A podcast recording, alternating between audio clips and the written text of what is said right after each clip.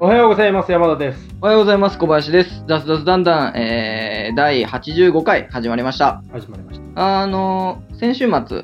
Amazon でオーディオインターフェース買ったんですよ。オーディオインターフェ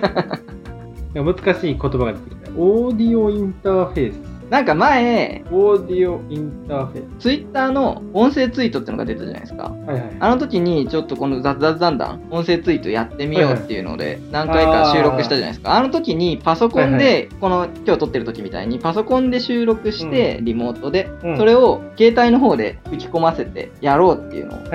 やってみたんですけど、結局そのパソコンから出力した音をそのまま携帯のマイクで拾ってっていうやり方しかできなかったんですよね、その時は。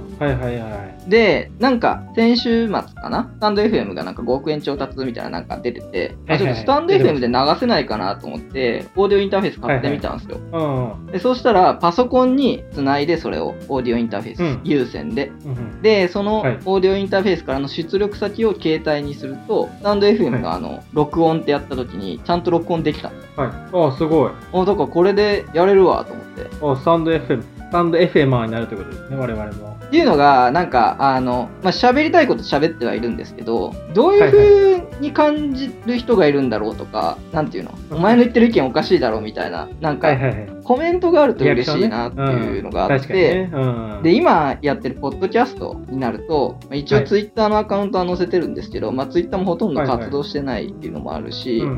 リアクションが活発なのってやっぱりスタンド FM とか聞いてる、そこでリスナーになった人っていうのは、多分そこでリアクションするようなリスナーが結構いると思うんで、そっちで流していったらリアクションも拾えるのかなと思って思ってたんで、ちょっと買ってみました。オーディオインターフェースを買ったのは、俺も買わないといけないってこと？これ、いや大丈夫です。大丈夫です、ここで今収録したやつをそのまんま、ということですね。そう、 BGM とか載せたやつを出せるんで、一応今このまんまあれつなぎ込んで、今収録してる最中のやつ生放送することもできます。なるほどね。オーディオインターフェースってやつでパソコンから BGM 流したりできるんで、できるんですけど、そうすると、コメント見れるのは僕だけ、生放送のアカウントがだから僕の携帯のやつになっちゃうから、山田さん見れないんで、もし生放送とかをやってみるんであれば、どっか仮スタジオとかで撮ってみてっていう感じになるかなって思います。仮スタね仮スタって訳すのか知らないですけどいや、ちょっと気が向いたらちょっと配信しようかなと思って。いいですね。スタンド FM ちょいちょい聞いてるけど、なんかいいですね、サクッと聞けていいですね。そうですね。ただ自分が全然聞いてないっていうか、使ってないので使い方が全然わからんっていうのがある。俺もなんか友達のやつしか聞いてないから、なんかみんなを徘徊して聞くとかじゃないの？それではなったら山田さんにやってもらってもいいですけどね、全然。いや大丈夫ですいや、ユーザーなんやったらと思って、自分はあんまユーザーじゃないからちょっとよくわかんないな。ユーザーも今完全にローム線ですね。ローム線ですか。RLL 線ですね。リスのローム線の方ですね。なるほどね。まあちょっと気が向いたらアカウント作って。わかりました。今ゲストユーザーみたいなのでテストしただけなんで、ちょっと配信する気になったら、また番組の冒頭で言います。この回からちょっと配信してみたいと思いますみたいなの。じゃあそのなんかプロセスとかもちょっとノートまとめていただいて。毎日をノートに関して毎日つぶやいていこうやっぱりそういうこういうことしました、つなぎ込んで普段ポッドキャストで配信してるけど、それをスタンド FM で流しましたみたいなやつって、探したら多少出てくるのは出てくるんですよ。やっぱり分かりにくかったりするので、自分が分かりやすいように書くっていうのはできるんですけど、したいのかって言われるとしてください。したい。誰のためにっていう。もうだ解決しちゃったもん、自分の中で。解決したことをちゃんとログに残すって大事だと思う。じゃあロギングしていきましょう。言葉で残します。いやいや、ロギングしましょうテキストでロギングしていきましょう。ブロギングですか。いやテキストよりやっぱりね、音声のコンテンツの検索機能、前も言ったと思うんですけど、がもうちょっとできるようになるといいなと思いますね。Google とかも含めて。まあそんな感じの週末を過ごしておりました。もう火曜日ですけど。いいですね。って感じですね。じゃあそろそろ今日のテーマの方に移っていこうかなと思うんですけど、昨日の放送終了後から今日の収録時までに山田さんが気になったことなんでしょうか。まああんま気になったっていうか、そんななんか気になることないなって最近思ってるけどあね、気になることはあるんだけど、なんかそのなんかタイムリーなやつじゃないんだよね。調べてたら1ヶ月前のやつだみたいなとかあるんだけど、まあいいんじゃないですか。最新のなんかいいんですか。じゃあ明日からちょっとそんな感じでもいい。でもその自分にとってホットなことを話す方が熱量を持って話せるからいいと思うんですよね。なるほどね。うん、じゃあちょっと熱量こうなりますけど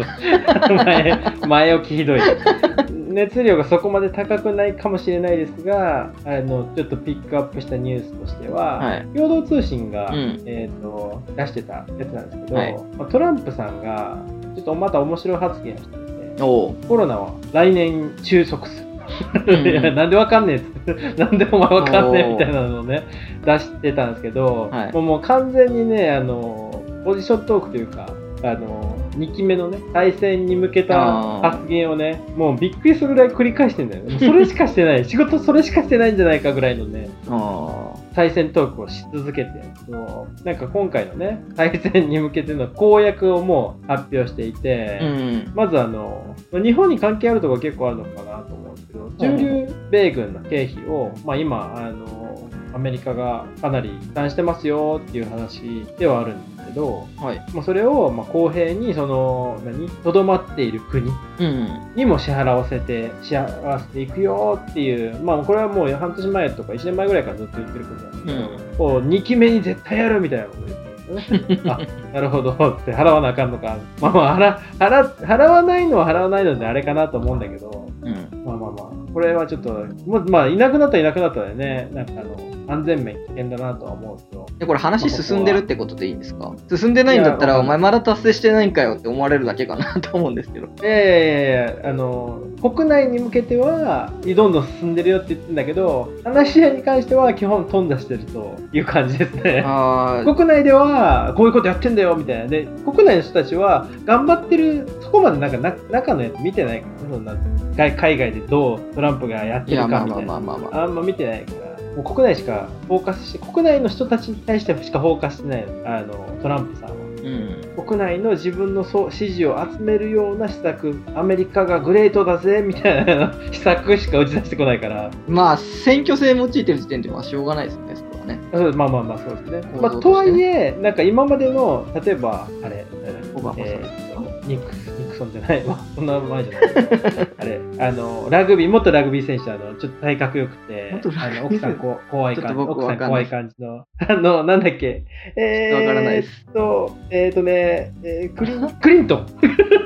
ラグビー選手だったんですね。元ラグビー選手だったんですよ。アメリカ、まあなんかのスポーツ選手だったんですね。そうだから大学いい、人とかは結構環境問題でいろいろやってたじゃないですか、にもかかわらずここまでなんかね、もうアメリカ人のための政治を打ち出したのは初めてなんじゃないかまあもう50年前とかはそうだったかもしれないけど、最近は結構ねで、あとはあれですね、新型コロナウイルスを今年末までに開発し、新型コロナウイルスを開発？ワクチンを？新型コロナウイルスのワクチンを開発、ね、また開発してどうすんねんって今年の末まで開発して来年には正常化させるっていうのを言ってるんですけど、いやすごいですね、ワクチンをこの人開発する能力があるワクチンを開発、いや今も結構あれ普通にやってるじゃないですか、いろんな有力なやつやってて、で実証実験というかなんていうかね、その段階なんですよね。一応候補が何種類かあって、そう考えるとまあありえなくはないのかなとは思いますね。ありえなくはないですけど、なんかもう断言する、まあ、公約だからあれだけど、こうやりますってそこまで言い切るのすごいな。まあまああれなんですけどね。ファイザーとかすごいよね。ファイザー今なんかもう今年末とか、来年頭とかにも打ち始めるよみたいな言ってて、で日本にもちゃんと輸出するよみたいな話なんだけど、なんか日本の場合ってワクチン全然話取れるんだけど、ワクチンを受け入れる際に今まではちゃんと臨床試験やって、結構なテストを重ねてから受け入れるっていうのをやってきたんで、まあ1年とかあるんですけど、今回ファイザーが出した輸出します、ちゃんと供給しますよっていうところの条項の一つが、テストとかは一切やらないでくださいっていうのともう無条件で受け入れてください、何があっても責任は持ちませんっていう、その2つがあるんですね、はい、で怖いんですけど、でもまあそこまで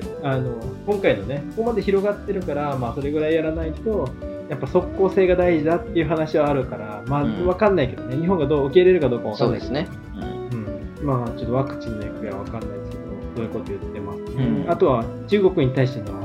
う完全な上からのあれですね、中国にコロナの責任を取らせるっていうのと、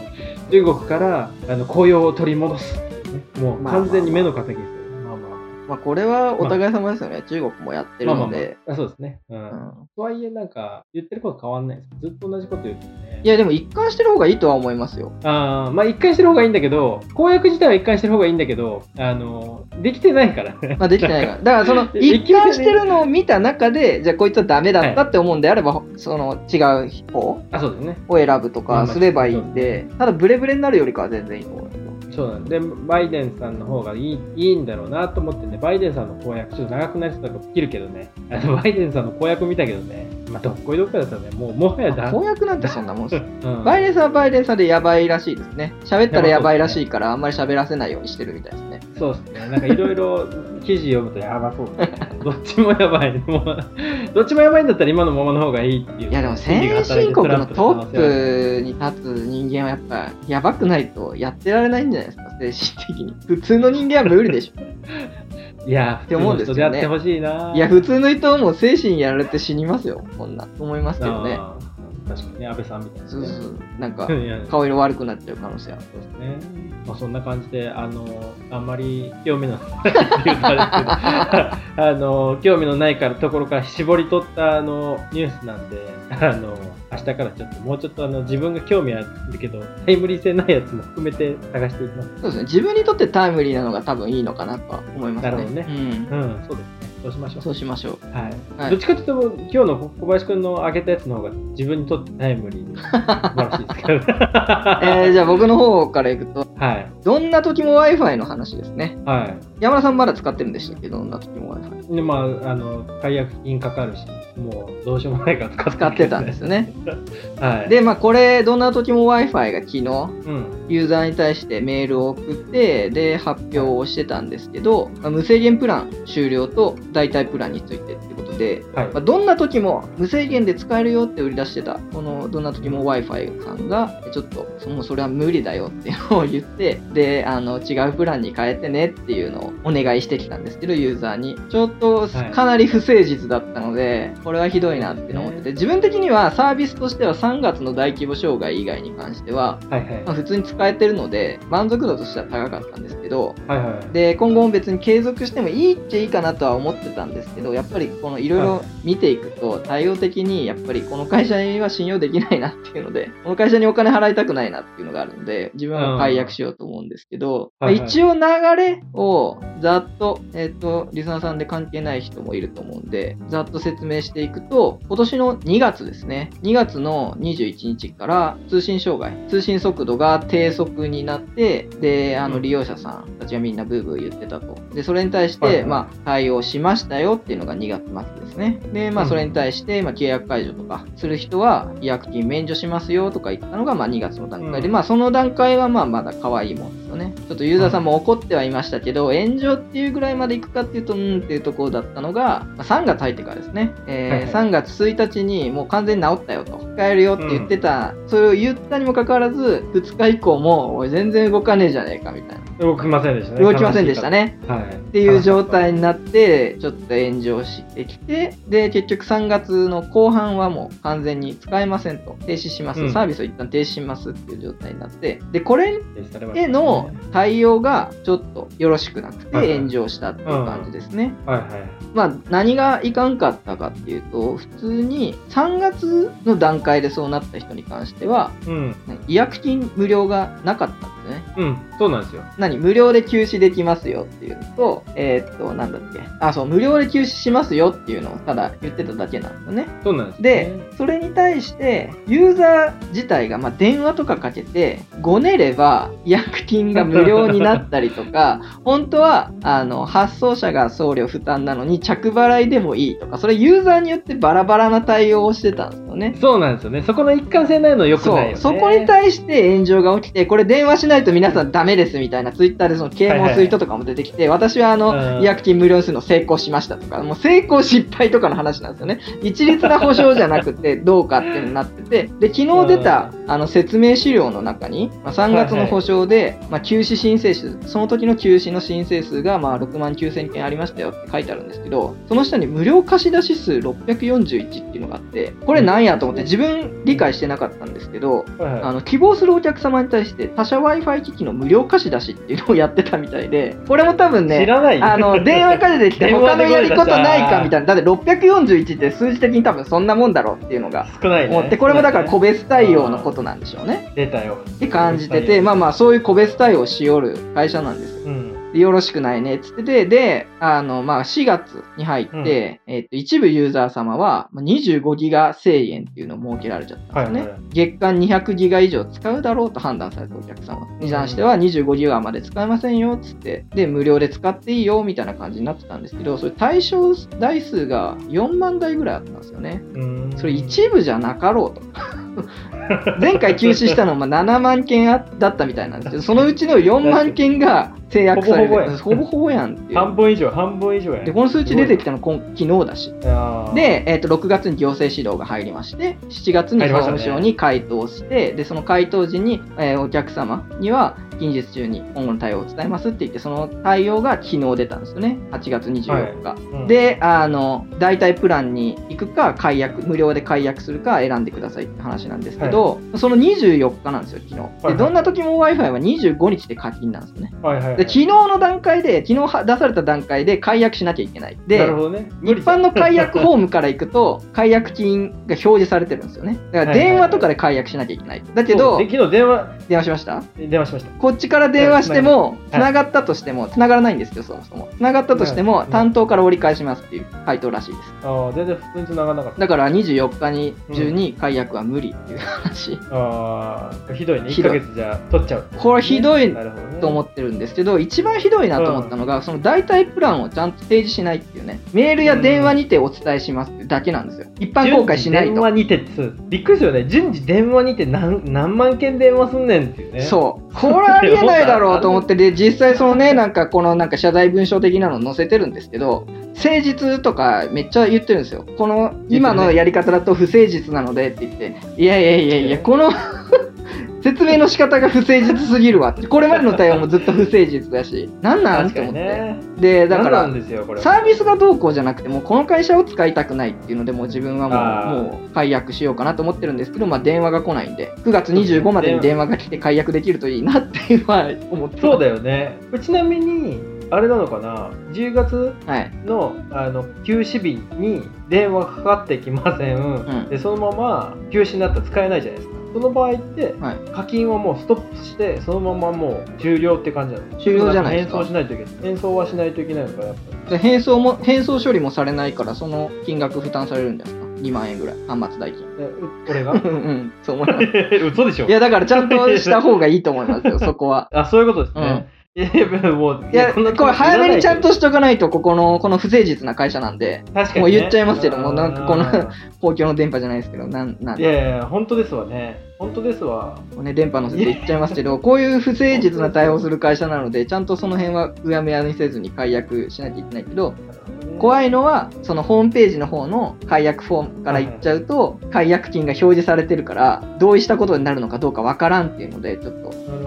今のところそこを使ってはいけないっていう。メールからも解約飛べないし。あ、でも書いてる。すぐに無償解約を希望する場合、お客様ページログイン後にご契約解除申請フォームはこちらから、入力フォームに必要事項を入力すると解約可能ですよね。解約可能だけど、無料解約かどうかは書いてないじゃないですか。で実際にそっちは無料解約に対応してなくて、解約料金が表示された内容になってるらしいです。自分は試してないですけど。なるほどね。そう、その正し書きのところも無料って書いてないでしょ。解約できますってしか書いてないから。本当だ。だからやめた方がよくて、で一応これは代替プランに納得できないお客様は無料解約っていう手を取ってるので、代替プランの説明をちゃんと受けないといけないとは思います。っていう、そういう無駄なステップをいろいろ踏まなきゃいけないので、この会社とは関わり合いたくないなとは思って。罠を仕掛けまくってんな、これ。そうそうそう。怖いな、嫌だな。からネット上では詐欺詐欺言われてますね。まあ詐欺ですね。詐欺ですね。まあでもサービスとしてはそこまで自分はあれだと。まあね、最初すげえつながって小林くんから紹介を受けて入ったんだけど、うん、紹介を受けてって別に紹介料金とかないキャンペーンとかないけど、なんか紹介してもらってああいいなと思って使い始めて10日後ぐらいに使えるのかなっていう。そうなんですよね、山田さんね。そうなんですよ。いや本当にあれ